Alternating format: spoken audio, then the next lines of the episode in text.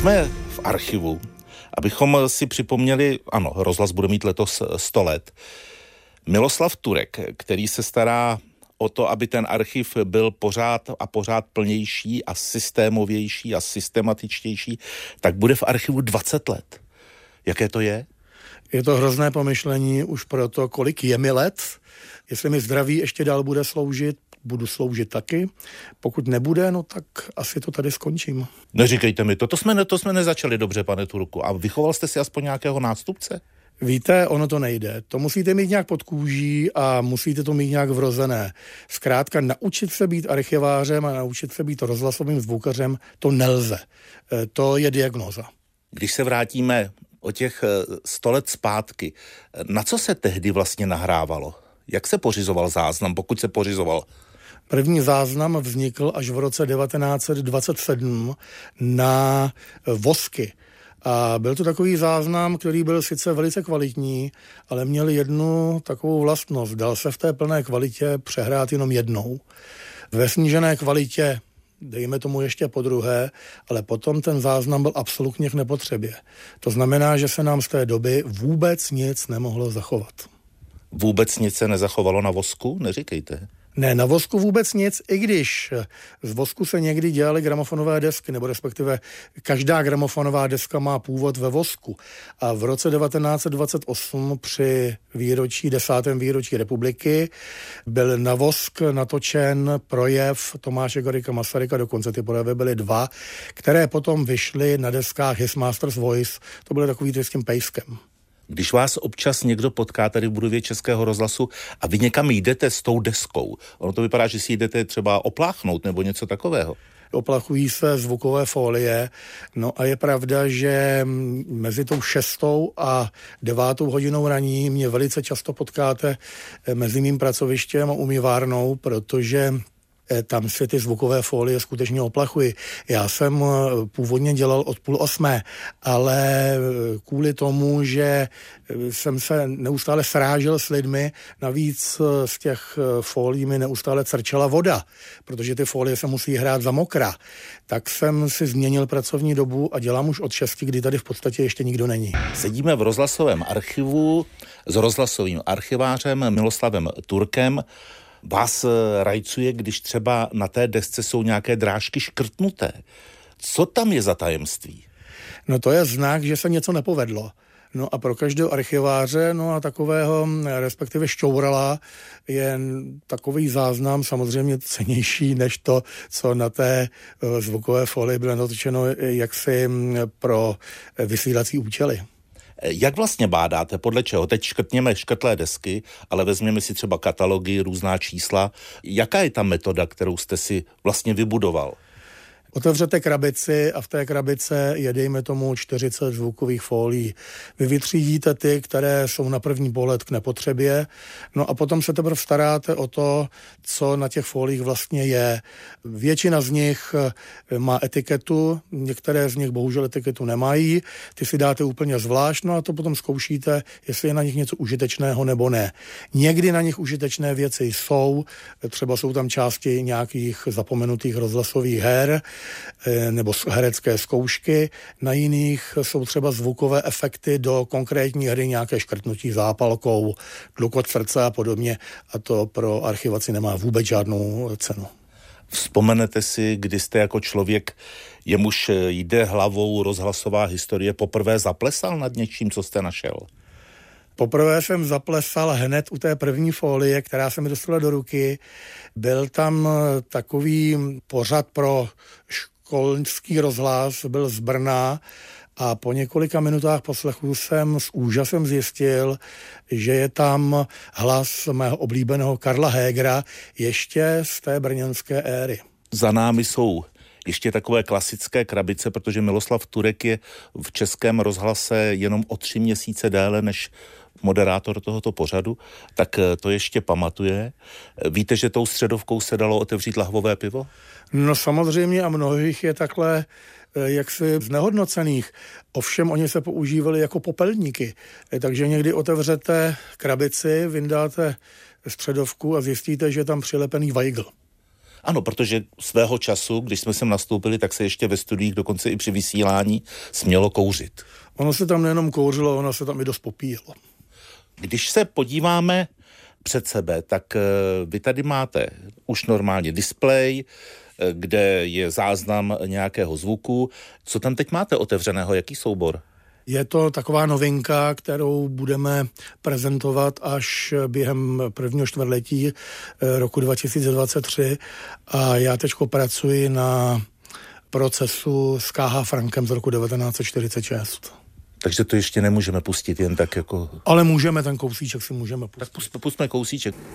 Na podkladě ústního pokynu Hitlerova z roku 1939 obsahovala každá z mých řečí takzvaná německý a český díl, to je vždy se mluvilo k oběma národnostem, přičemž byla podle příkazu Čechům adresovaná ostrá výstraha a pohrůžka před neolojalitou v říši.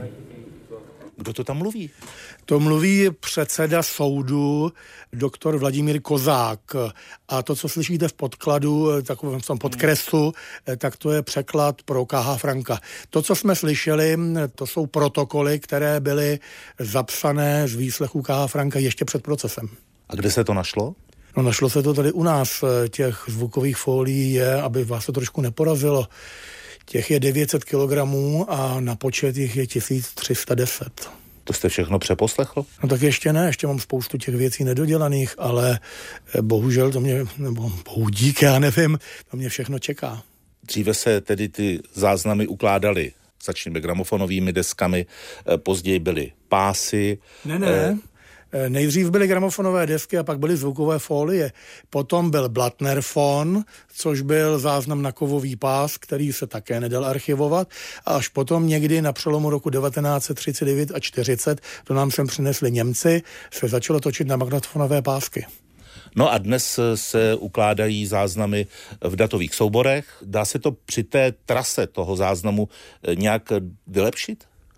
No tak eh, já se domnívám, že jakékoliv vylepšování původního záznamu je cesta do pekla. Tady spíš musíme odstranit atributy jako času a nebo toho, dejme tomu už degenerovaného zvukového nosiče, abychom dosáhli toho původního zvuku, který tam byl. Ale vylepšovat ten původní zvuk, to ne, to samozřejmě v archivu nikdy nesmí nastat. Sedíme v rozhlasovém archivu, obklopeni zvukovými historickými lahůdkami, povídáme si s archivářem Miloslavem Turkem Ono je zajímavé na tom vývoji ukázat ledacos i třeba, jak se měnila takzvaná politická korektnost v čase, protože vy máte tady někde ve svém archivu i reportáž z Jedličkova ústavu, která dnes by se asi nemohla jmenovat na návštěvě u zmrzačelých. Já jsem se s tím poprvé setkal, když těsně po revoluci vyšla knížka Kája Mařík. Já jsem ji ještě z dětství pamatoval a e, tam byla jedna kapitola, která se jmenuje, myslím, Zdeňa a Kája na návštěvy umrzáčků. A když jsem si tu knížku koupil těsně po revoluci, tak tam bylo Kája a Zdeňa na návštěvy u invalidů. Vidím, pane řediteli, že máte plné ruce práce a nevím, nebudeme-li vás obtěžovat ale naopak jsem rád, že jste pro nás konečně našli chvilku času. Potřebujeme, aby se o nás vědělo. Jsme ústavem soukromým a subvencí na život našich 150 chovanců je příliš málo. V téhle skříni ještě čeká na tisíce žádostí. Počkejte, co říkáte, tahle skříň, tyhle všechny desky, to jsou samé přihlášky dětí? Ano, ano, slečno. To je na čtyři tisíce přihlášek. A každá je smutný román. Víte, pane řediteli, že se teď červenám za nás všetky zdravé lidi, že si vlastně nikdy neuvědomíme, že je tolik zmrzačelí? Bojím se vás zrovna zeptat, kolik jich je asi v celé republice? Bohužel je to skutečně veliké číslo.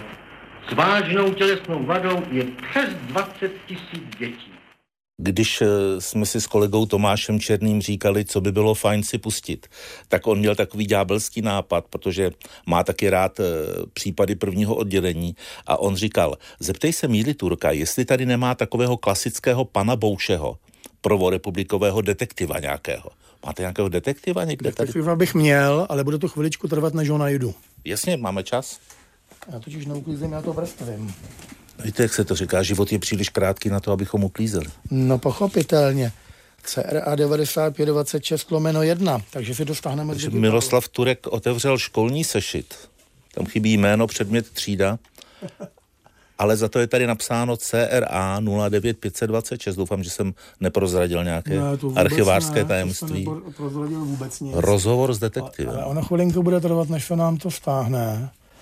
Takže ano, tadyhle to máme a tak si zahrajeme. Vážení posluchači, snad jste očekávali, že se ozve výstřel, výkřik, policejní sirena. Z ulice přiběhne strážník, povolá pomoc, detektivy, fotografy, lékaře, vyšetřujícího soudce, tak, jak to čteme v detektivních románech. Ne. Už se vrátilo vaše dítě ze školy? Podívejte se na hodiny. Máte u dveří dobrý zámek? Nebo snad zamykáte po starodávnu a dáváte klíč pod květináč? Pozor, pozor, abyste jednou nenašli dveře do kořána vykradené skříně. A co hodinky, peněženka, všecko na svém místě? Ten člověk, co jste s ním dnes jeli v elektrice nebo ve vlaku, ten se mi nelíbil. Podezřele se k vám měl. Prohledejte kapsy. A, ah, podívejte se oknem. Sousedovi Ceruška má schůzku, dostaveníčko. Znáte pana ženicha? Co mu říkáte?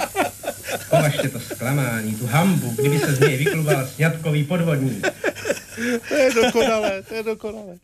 Z kterého roku to je? Eh, to je z roku 1900, čekejte, já se vám podívám, taky do z roku 1936, konkrétně se to vysílalo 16.9., 16. září 36, mezi 14.50 a 15.01.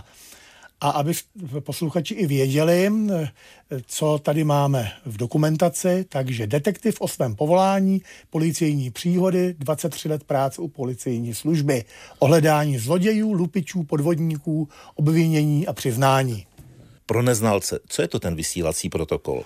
Vysílací protokol, aspoň prvorepublikový, eh, to je takový souhrn vš- úplně všeho, co se v tom rozhlase událo na každé té stanici. Základem je samozřejmě programový týdeník a do toho protokolu se píšou buď všechny odchylky a pak se tam píšou eh, veškeré, jaksi, mm, veškerá zjištění o těch jednotlivých pořadech. To znamená, jestli ten člověk, eh, který na mikrofon hovořil, třeba z přednášku přednášel nějakou, tak jestli koktál, jestli mluvil rychle, jestli mluvil pomalu, jestli nepraskla přitom třeba nějaká žárovka, jestli nevypadly vysílač a podobně. No a ten soubor se každý den zřejmě předkládal ředitelství.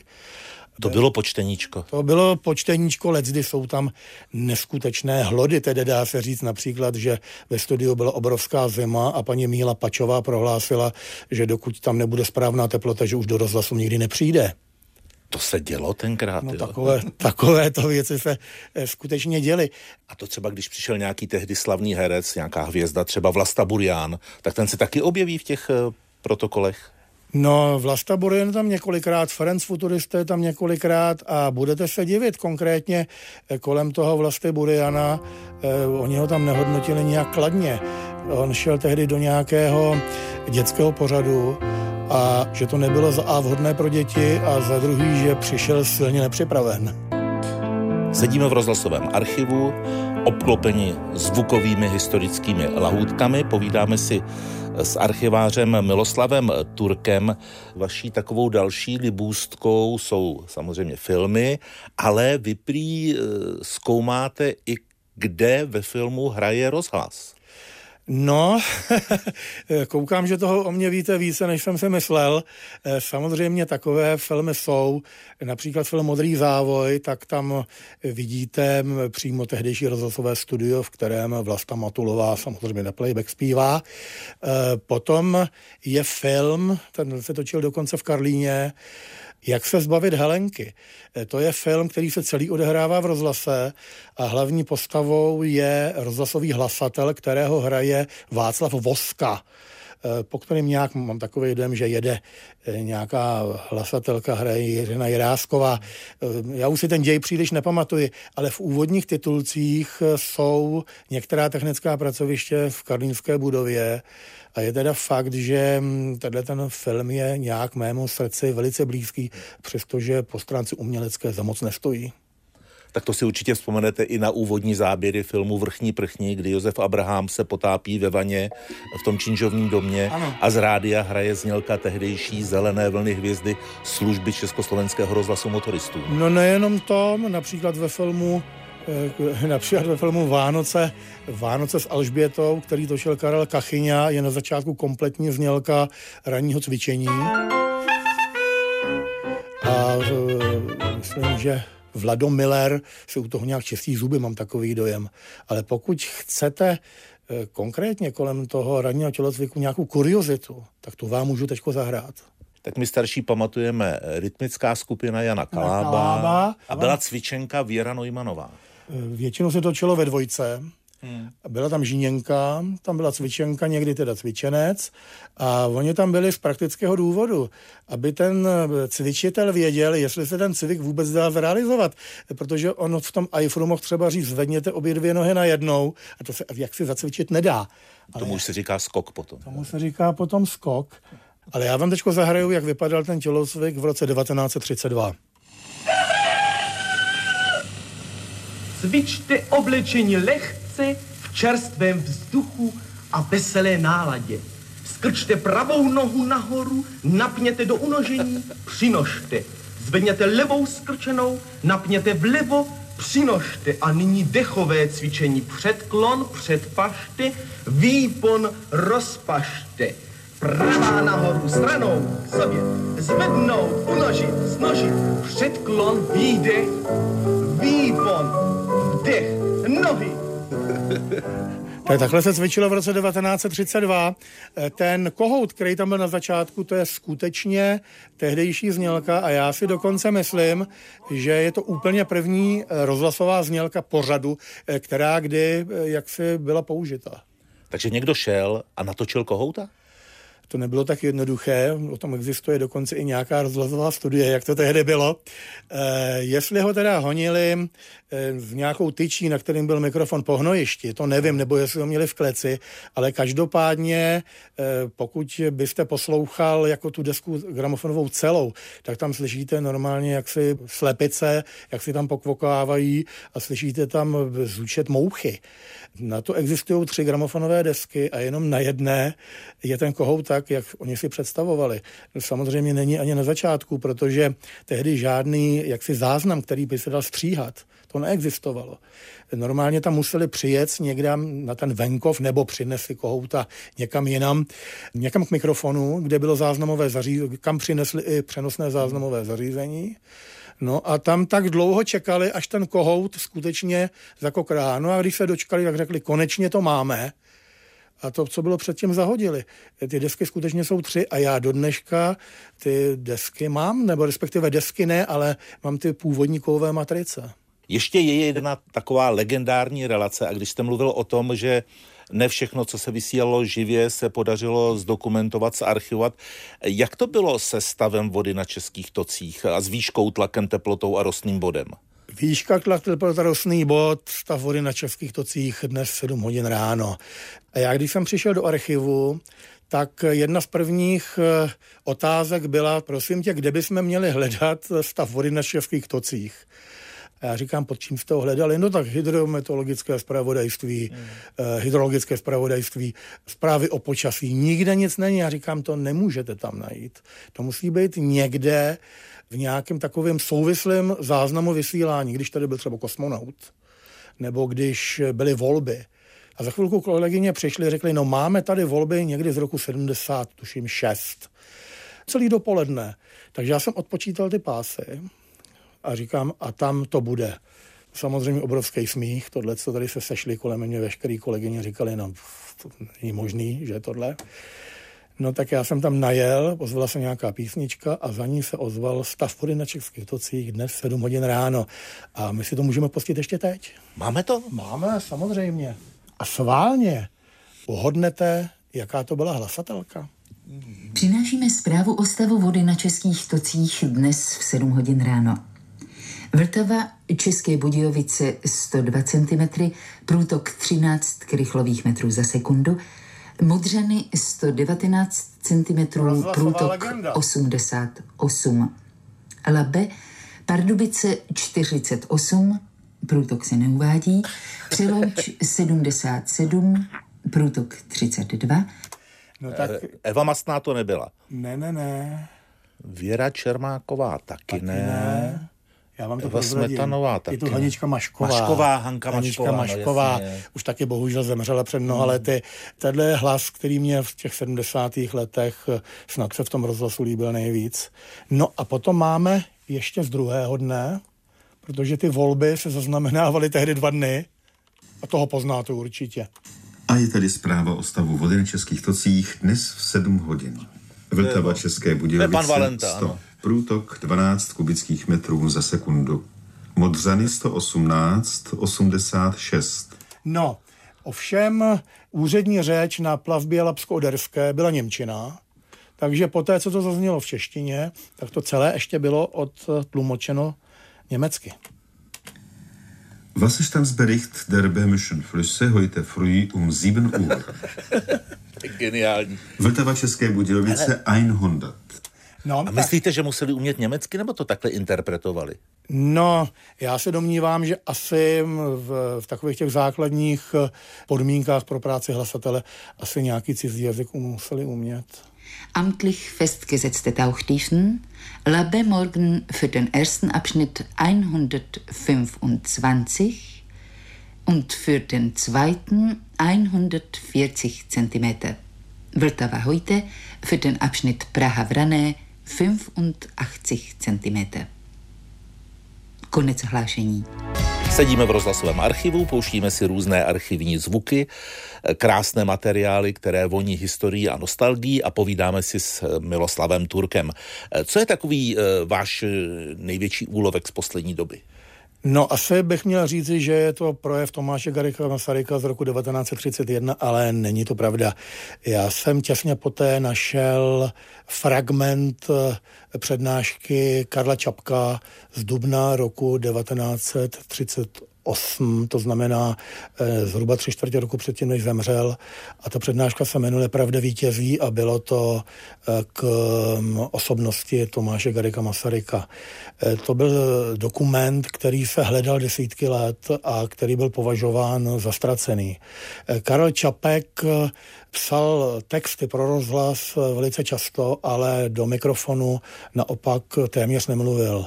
On neměl takový ten rozhlasový hlas, on spíš uspával, než by nějak ty posluchače burcoval a jak si držel u reproduktoru. Ale tenhle ten záznam je skutečně velice cený, už proto, že je jeho poslední a nakonec poslechněte si kousíček. Řekli jsme, že se Masarykovi stělesňuje trojí veliká tradice evropská. Antika, křesťanství a vědecké poznání. Jsou to tradice humanistické. Na nich spočívá všechna svoboda osobní, svoboda ducha a mravní uznání bližního. Ale je tu ještě tradice čtvrtá a poslední, která dnes stále pronikavěji zasahuje do osudu Evropy a lidského světa.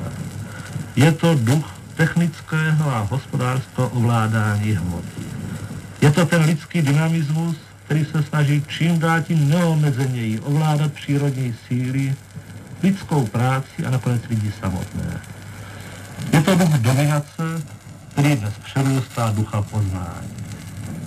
Tomuto modernímu duchu technickému a hospodářskému nejde o hledání pravdy nebo poznání světa, nejbrž o krajní využití hmotných prostředků asi ani člověk, ani společnost, ani národ nebo stát u konec konců nejsou než materiálem, který se má účelově zpracovávat, než kolektivní silou, která se má usměrnit k maximu výkonnosti, než prostředkem, aby se toho ovládlo ještě víc. Říkal Karel Čapek v rozhlase v roce 38. A já si myslím, že je to velice nadčasové, protože ty plody, ty techniky sklízíme my na každém kroku a to skutečně to ovládání člověka tím okolím, tou technikou já si myslím, že dosáhlo v současné době, já bych řekl, až svého limitu. Povídáme si s rozhlasovým archivářem Miloslavem Turkem eh, třeba i o tom, že je vlastně jedním z mála, nebo vlastně jediným, kdo slyšel materiály o procesu se Slánským které se našly, což je taky zajímavý příběh. A je tady fakt, že mm, pro mě to tehdy v tom roce 2018 znamenalo vrchol mé činnosti v archivu. Já jsem nikdy netušil, že něco takového by se mi dostalo do ruky. Jedna z prvních věcí, které jsem v rozhlase hledal, byly jakékoliv pořady kolem slánského procesu. A bylo mi řečeno, není tady vůbec nic. Eh, postupně jsem sice našel nějaké krátké úseky, dohromady to bylo všeho všude 25 minut, ale eh, nedávalo to vůbec eh, žádný smysl jako, dá, jako pohromadě. Ovšem, když potom posloucháte více než 60 hodin lží, vynucených odpovědí, pokrytectví, já nevím, antisemitismu, tak to musí hnout úplně s každým člověkem. A ty materiály se našly kde a kdo je nahrával tenkrát? Ale to byly rozhlasové materiály. To byly rozhlasové materiály, které byly v roce 1958 až 59 v podstatě ukradeny z rozhlasu pro účely ústředního výboru KSČ. My máme originální karty ještě od těch pásů a na nich je napsáno převedeno do ústavu Marx-Leninismu. A tam ty pásy byly až do 90. let Poté vyšel jakýsi zákon, kde veškerý materiály přechází do majetku archivu, ústředního archivu v Chodově. My jsme se tedy s tím chodovským archivem dohodli, že my jim to všechno zdigitalizujeme, absolutně bezplatně, s tím, že ty Nahrávky si můžeme samozřejmě nechat, když jsou rozhlasové výroby a ty pásy zůstanou trvale uloženy u nich. E, Miloslave, jako malé dítě jsem si zjistil, jak se staví krystalka. Měl jste to stejně? No úplně stejně. E, akorát, že já jsem neměl krystal, ale už jsem měl germaniovou diodu takže jsem nemusel tím drátkem po tom leštěnci olověném jako slídit, kde to bude hrát nejlépe, ale ona to byla skutečně krásná doba. Eh, já jsem si tehdy sehnal sluchátko, normální telef- eh, telegrafní teda sluchátko, to muselo být republikové, tam takový ty vložky, co byly v běžných telefonech, nefungovaly. To jste rozšrouboval, tam jste vletoval germanivou diodu, k tomu jednomu z vývodů jste dal kousíček eh, zvonkového drátu, dotknul jste se kolíčkem, eh, respektive tím drátem kolíčku eh, v zásuvce a ono to začalo hrát místní stanici. 100 let vysílání českého, respektive československého rozhlasu na území tehdejšího Československa. Co tahle zpráva znamená pro archiváře? takže musí ke každému roku něco najít. Eh, bohužel k těm prvním skutečně deseti letům, nebo respektive nějakým osmi letům, eh, toho není mnoho, ale pořád najdete v tisku nějaké zprávy o tom. Musíte si taky některé věci hm, dávat dohromady. Já jsem technik, původem absolvent střední průmyslové školy elektrotechnické.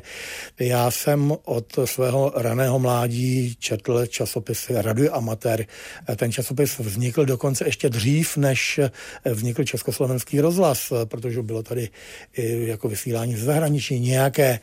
Dají se sehnat eh, informace. Bohužel zvukové záznamy se sehnat nedají. Až tady za 100 let, až bude rozhlasu 200 let, bude sedět takový Miloslav Turek a třeba takový dotazující se redaktor, nad čím budou bádat, nad čím budou přemýšlet. Já jim to ani tak zase moc nezávidím.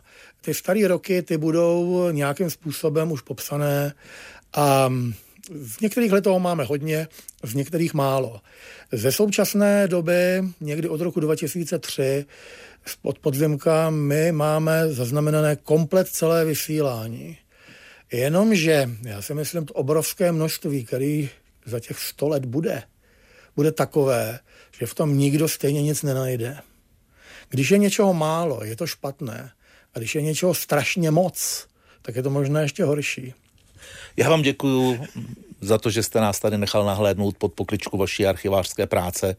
Přeju pevné zdraví a vzkazuji tedy od dramaturga Tomáše Černého, mám to říct do mikrofonu, to, co vám vzkazuji, tak eh, Mílo, jestli půjdeš do důchodu, tak tě zabiju, vzkazuje Tomáš Černý. Já mu za to přání velice děkuji.